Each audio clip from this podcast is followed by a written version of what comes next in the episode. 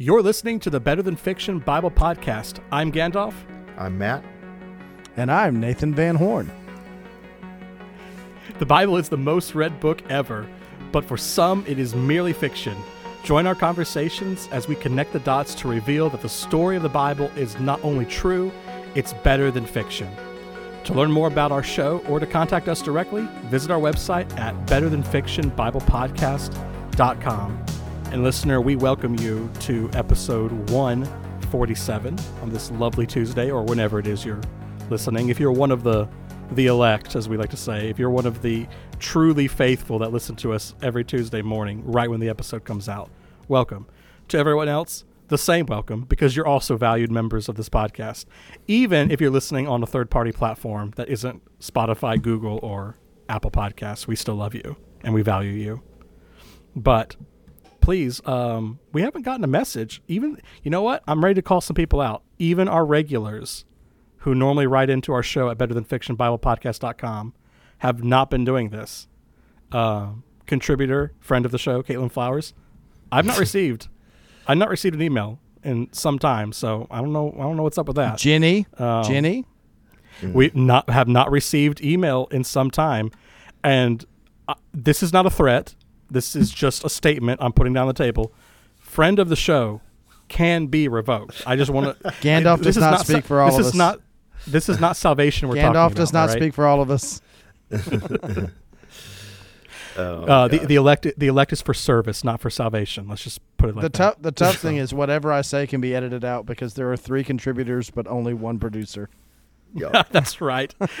I am the puppet master. All right. Mm. All that all that being said, all that let's see. We're still in Genesis 28 and we're still talking about dreams. I don't actually know that, but I'm pretty confident in saying that.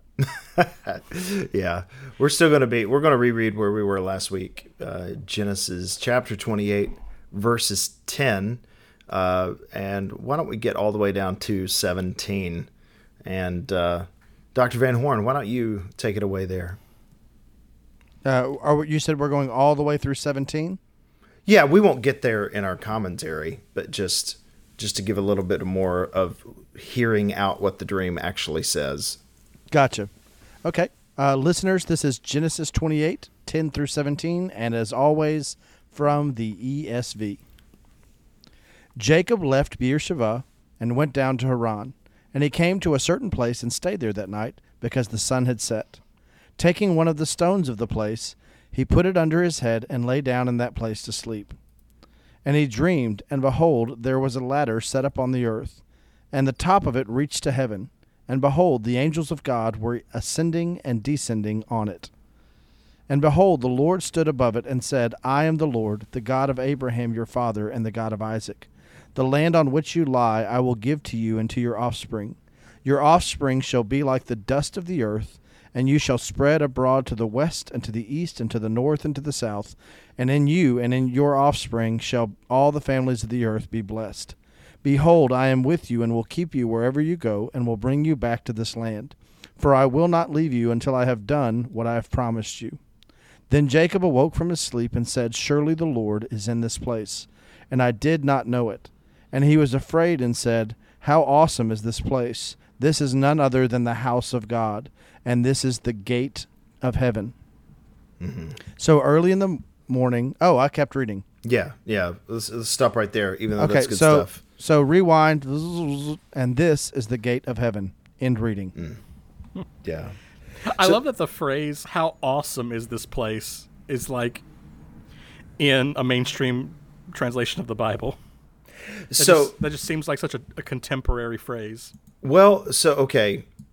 Now, what is interesting is that word, even though we have not seen awesome before, this is the first time that if you're reading your English Bible that you've seen this word awesome. But in Hebrew, we certainly have seen this before. Like this goes way back early in the text, all the way to shocker, the Garden of Eden, to Genesis 3 and verse 10 uh, Gandalf, let me read it to you. And it says, You tell me which word you think is awesome. Okay.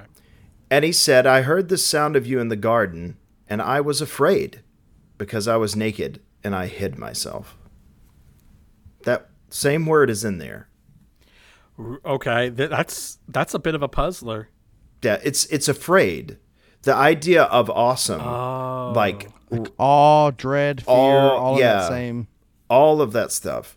And what's what's really cool is I think this may be the first Yeah, this is the first time that this word is used in the text and it and it means a reverential fear. And I think that's why the translators translate it as awesome. So you capture there's a reason they're not translating it how fearful is this place? Oh, because they're they're wanting to capture that this is this is how uh this is what is taking place here. Jacob is acknowledging that this is a totally different kind of fear. And you know and by the way the fear of god is a huge topic in the bible. So awesome connects to this idea of fear. Um so yeah so it's not just uh it's this is not the bible trying to be cool. Um it's it's just simply right here that this is the first place where there's a healthy fear that goes on. Yeah, it, it is neat because we linked this back uh, very briefly to Abraham's dream in Genesis 15.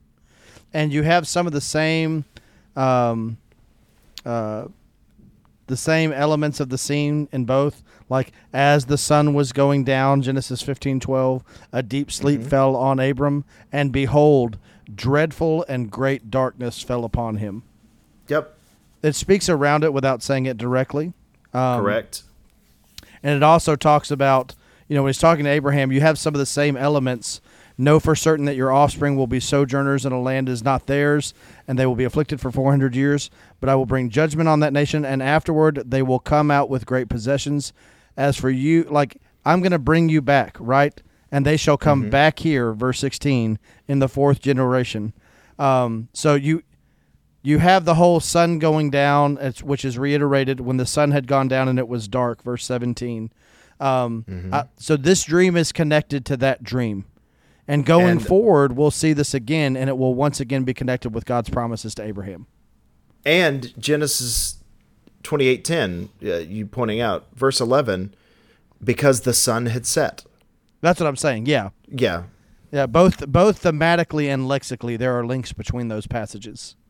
Where did remind me? I don't have it in front of me. Genesis 15. Where did that dream take place? Oh gosh, I should know. Um, Um,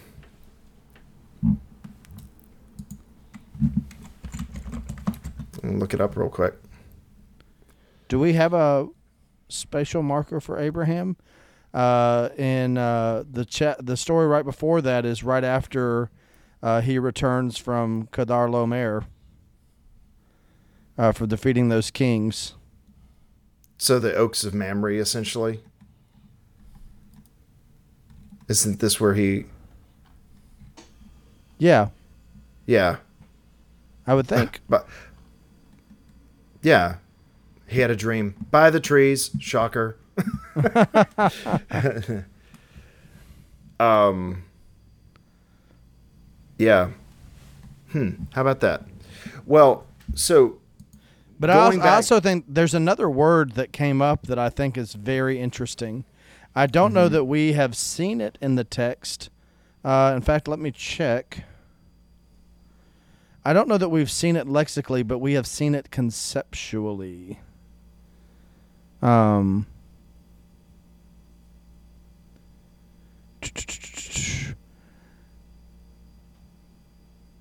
Uh, so in this passage, in his uh, vision of the angels going up and down, he wakes up from the dream, and uh, you know he's afraid and said, "How awesome is this place? Uh, this is none other than the house of God." the The dream has been of a a stairwell or a ladder, right? right. and and yet he says this is none other than the house of god which is where it gets its name bethel house of god and this is the gate of heaven Have we seen gate before this? Hmm. We I'm have thinking. the we have the concept of an entrance or a gate, and we have an and, and we have an that's it. We have um, the the guardian cherubim uh, stationed at the entrance of Eden. Right. I don't think this word is Okay. used there, but you have that concept of uh, spatial distance, us and God, and angels in between. Um, Yeah. wha- So yeah, because it's only used at like Lot was sitting at the city gate in yeah, Sodom. but no, but but I'm saying I don't think it's in Genesis three, right? Right, but unless yeah, I, but I, I agree with what you're saying. Like conceptually, there is this way back to paradise which is guarded by cherubim. Yeah. Is that what you're getting at?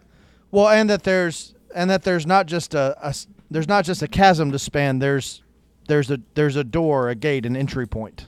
I'm I'm thinking, you know, I'm I'm I'm mentally punting forward to John chapter one, and Yeah. then John chapter ten, um, because at the at the beginning of Jesus' ministry in the Gospel of John, at the end of John uh, chapter one, uh, this is after the baptism. Uh, this is when he's calling uh, Philip and Nathanael as disciples. Mm-hmm. Um, and uh, you know, he comes up and he says, "Behold, uh, an Israelite indeed, in whom there is no deceit." I like the translation "guile" because it sounds cool. And Nathanael said to him, "How do you know me?" Jesus answered him, um, "Before Philip called you, uh, when you were under the fig tree, I saw you." Nathanael answered him, Rabbi, you are the Son of God. You are the King of Israel. And Jesus answered him, Because I said to you, I saw you under the fig tree, do you believe? By the way, fig tree is a symbol for Israel sometimes. I- yeah, Israel. At least Pay sometimes, attention. yeah. Pay attention anytime a Jewish guy talks about trees in the Bible. Um, you will see. You will see greater things than these. And he said to him, um, "Truly, truly, or Amen, Amen. I say to you, you will see heaven opened and the angels of God ascending and descending on the Son of God. Uh, excuse me, on the Son of Man." Um, I think that's interesting. Yeah, Uh, so because also because la- later in John 10, what will Jesus say? He will say, "I am the door," gate. or "I am the, Or the gate. gate. So, also, what's interesting, do y'all remember we talked about this back during our Babylonian episode or Tower of Babel episode? That in Akkadian, gate, Babel means gateway to God. Like That's right. in in Hebrew, Babel, it's yeah. confusion. Yeah, but in um, But it could be it could be one of those play on word things, uh, where there's an assumed familiarity. Like it's it's kind of like calling uh, Jezebel is probably not Jezebel's name. Jezebel's name is probably Isabel. but- right, You you can assume that familiarity, and because that you can say Jezebel, capture a new nuance, but everybody knows who you're talking about. right. But what I'm saying is that the Babylonians understood themselves as the gate to God. Yeah, Yeah. And of course, yeah, I definitely agree that it's a play on words to take a shot at Babylon. But um but that here there is a huge difference between the attempt of the Tower of Babel to connect to the heavens versus um what is actually going to happen ultimately through Christ here. and and and I, I kind of want to uh, play. I kind of want to play New Testament guy slash preacher with that in this episode, um, because there is so much, and we've we talked about this uh, a little bit last week um, with the um, the stone, uh, the unhewn stone versus the cut stone, right? Right? And you said that becomes significant when Matt. Well, the altars, temple, all that. Yeah, I'm especially thinking of the temple.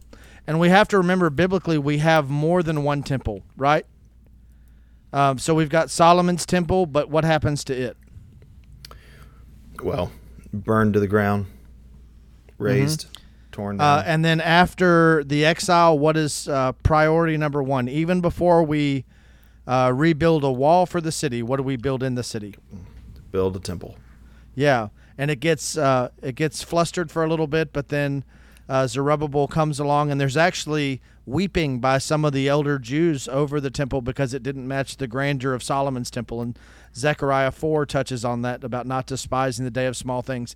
Interestingly, though, what is never said of, of Zerubbabel's temple that was said of Solomon's temple? We never hear about God's glory resting on it, right? Right. And the Ark of the Covenant is never said to have rested there either Um, as a symbol of God's presence. And so it's really interesting when we get to the Gospel of John and we hear things like the Word became flesh and eskenosen tabernacled among us and we beheld his glory. And then at the end of John chapter 1, he's talking about angels ascending and descending on the Son of Man. And then in Jesus, uh, and then in John chapter 2, Jesus gets us, uh, Jesus refers uh, to himself with temple language that his disciples later understood to refer to the temple of his body. You know, Jesus, uh, John Right. two nineteen. Jesus answered them, "Destroy this temple, and in three days I will raise it up." The Jews then said, "It has taken forty six years to build this temple," and they're refer they're referring to Herod's renovation, right? One of the Right. ways that Herod wanted to legitimate legitimate himself as a Jewish king, even though he was not fully Jewish, he was half uh, Idumean. Um, but he marries the most Jewish wife he can, Mariamne, which is one of the Maccabees' uh, sisters, and then he has an extensive renovation of the temple. Man, Herod got symbolism and imagery, uh, and man, Herod would have been all about the stone of scone that we talked about I, last week. I was just about to say he, he, he I, metaphorically I the guarantee you he chipped off a piece of it. Whatever's in Britain is not the whole thing, because I guarantee you Herod got some somewhere. Um, but they said it, it has taken 46 years to build this temple, and will you raise it up in three days? But he was speaking about the temple of his body. And here's why I think that's so interesting because the Old Testament has this language of the uncut stone, but among all of the stones, there was one stone that was very important. It was the stone that held the weight and positioning of the other stones. What was it called? The stone. cornerstone. Yeah. And so you have this language in Psalm 118:22, the stone that the builders rejected became the very cornerstone. And man, that is used in some interesting places in the New Testament, right? Um, and so uh, I mean, you you have it you have it in. Um, by the way, it's dealt with in Isaiah and in the Old Testament. It's picked up in Isaiah about the restoration of Zion. Um, it's picked up in Zechariah about the restoration of God's people. Jesus uh, appeals to it in Matthew 21. Uh, the stone that the builders rejected has become the cornerstone. Um, have you not read the scripture? Mark 12:10, the stone that the builders rejected has become the cornerstone. Luke 20:17, the stone that the builders rejected has become the cornerstone. Acts 4, when they're preaching about Jesus, this Jesus is the stone that was rejected by you, the builders, which has become the cornerstone. Paul picks up on this Ephesians 2. Uh, uh, 1 Peter chapter 2 picks up on this. This is big because Jesus is the means of fulfilling the promises to Abraham. Jesus, like, this is the when you wish upon a star, your dreams will come true. Like, Right. this is Jesus puts back to the stone Jacob rested his head on, and God shows angels and des- uh, ascending and descending this uncut, unhewn stone. But that's ultimately pointing forward to, to a temple, not something man is going to build, but something God is going to build with his own son as the uncut stone. Does that make sense? Is, is that too ambiguous? I mean, nebulous? No. Um, I love I love that connection, and, and there's so much we could say um, about that in the New Testament, but we got to leave a few things to talk about 30 years from now when we get there. With as much as that we we go forward in trying to highlight when the Bible goes forward and when the Bible goes back, by the time we hit Exodus, we'll have already gone forward enough. We can just call it and say we've done the New Testament. Uh, by the way, we, we left out a big irony last week. Um, we compared um, uh, we compared stones to brick. We left off our usual connection of, of reading Genesis. I mean, while you're living the Exodus, what Making were they doing in Egypt? They were making bricks. Yeah. Uh, the uh, Egyptians are spiritual cousins of the Babylonians.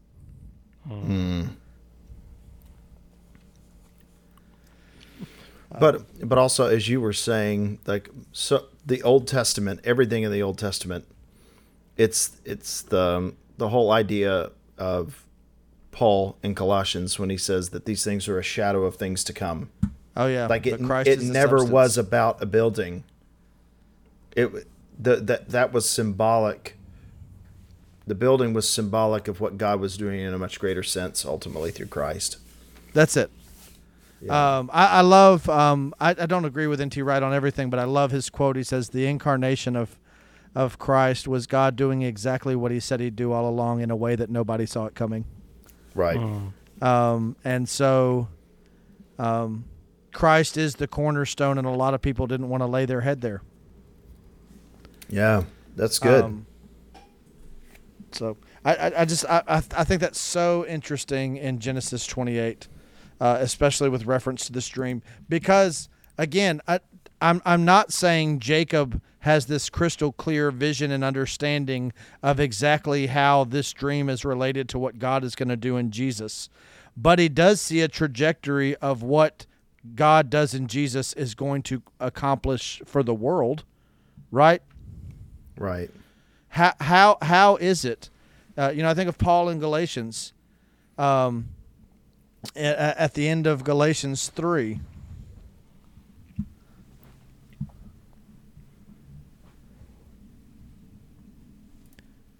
For in Christ Jesus you are all sons of God through faith. For as many as you uh, as were baptized into Christ have put on Christ. There is neither Jew nor Greek. There is neither slave nor free. There is no male and female. By the way, this is undoing Babel problems and undoing Eden problems language. For you are all one in Christ Jesus. But he never he never negates the importance of the Old Testament. And if you are Christ's, verse 29, then you are Abraham's offspring heirs according to the promise. The promise made to Abraham in a dream, and the promise reiterated to Jacob in a dream. Hmm. Uh, I mean, is that tracking? Right. It makes sense to me. Um, uh, and, and again, I, I think that is, um, uh, again, I think the land is not inconsequential to that, but I, I think that the uh, in you and your offspring shall all the families of the earth be blessed. Uh, like, do I think Jacob gets the whole biblical trajectory? No, but he does understand this at, at least as much as Abraham, and maybe building on that a little bit of, hey, what God is doing for us is ultimately a part of what God wants to do through us for the blessing of everything that fell under the curse in Eden. God wants to use this to bless the whole world. Hey, one of the things that I do want to mention here is that when we catch this about the dream, is this is something that's going to reoccur throughout the scripture when it comes to dreams. Dreams are always incredibly symbolic. Like, it would be a mistake for us to think that there is a spiritual stairway somewhere or that there's a, a set of golden stairs that exists in the heavenly places. Um, if there is, I just don't think that's what this is trying to communicate. I think that dreams, especially as you see them in the Old Testament, are highly symbolic. Whether they're um, Jacob's dream here, Joseph's dream, Pharaoh's dream, Nebuchadnezzar's dream, all of them, they communicate something very true, but all of the symbolism means something. Like it, Um, it's this- not by the exactly. So wait, so wait, Matt, you're telling me there aren't really there aren't really a bunch of bales of wheat bowing down? that's, somewhere? that's right. Uh, Oh, I- can I can I get preachy for just a second? Sure. Oh, brother, brother, go for it. But, well, well, Matt's uh, Matt's discussion of symbolism and dreams, which absolutely, amen and amen.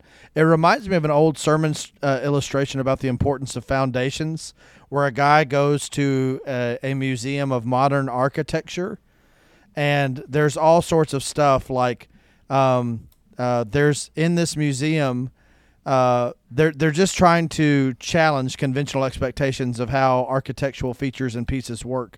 And so the guy sees all sorts of things, columns that aren't supporting anything. Uh, very noticeably, he says he sees a stairway that doesn't lead anywhere. Uh, and he asks someone about this. He's like, "What's what's the point of all this?"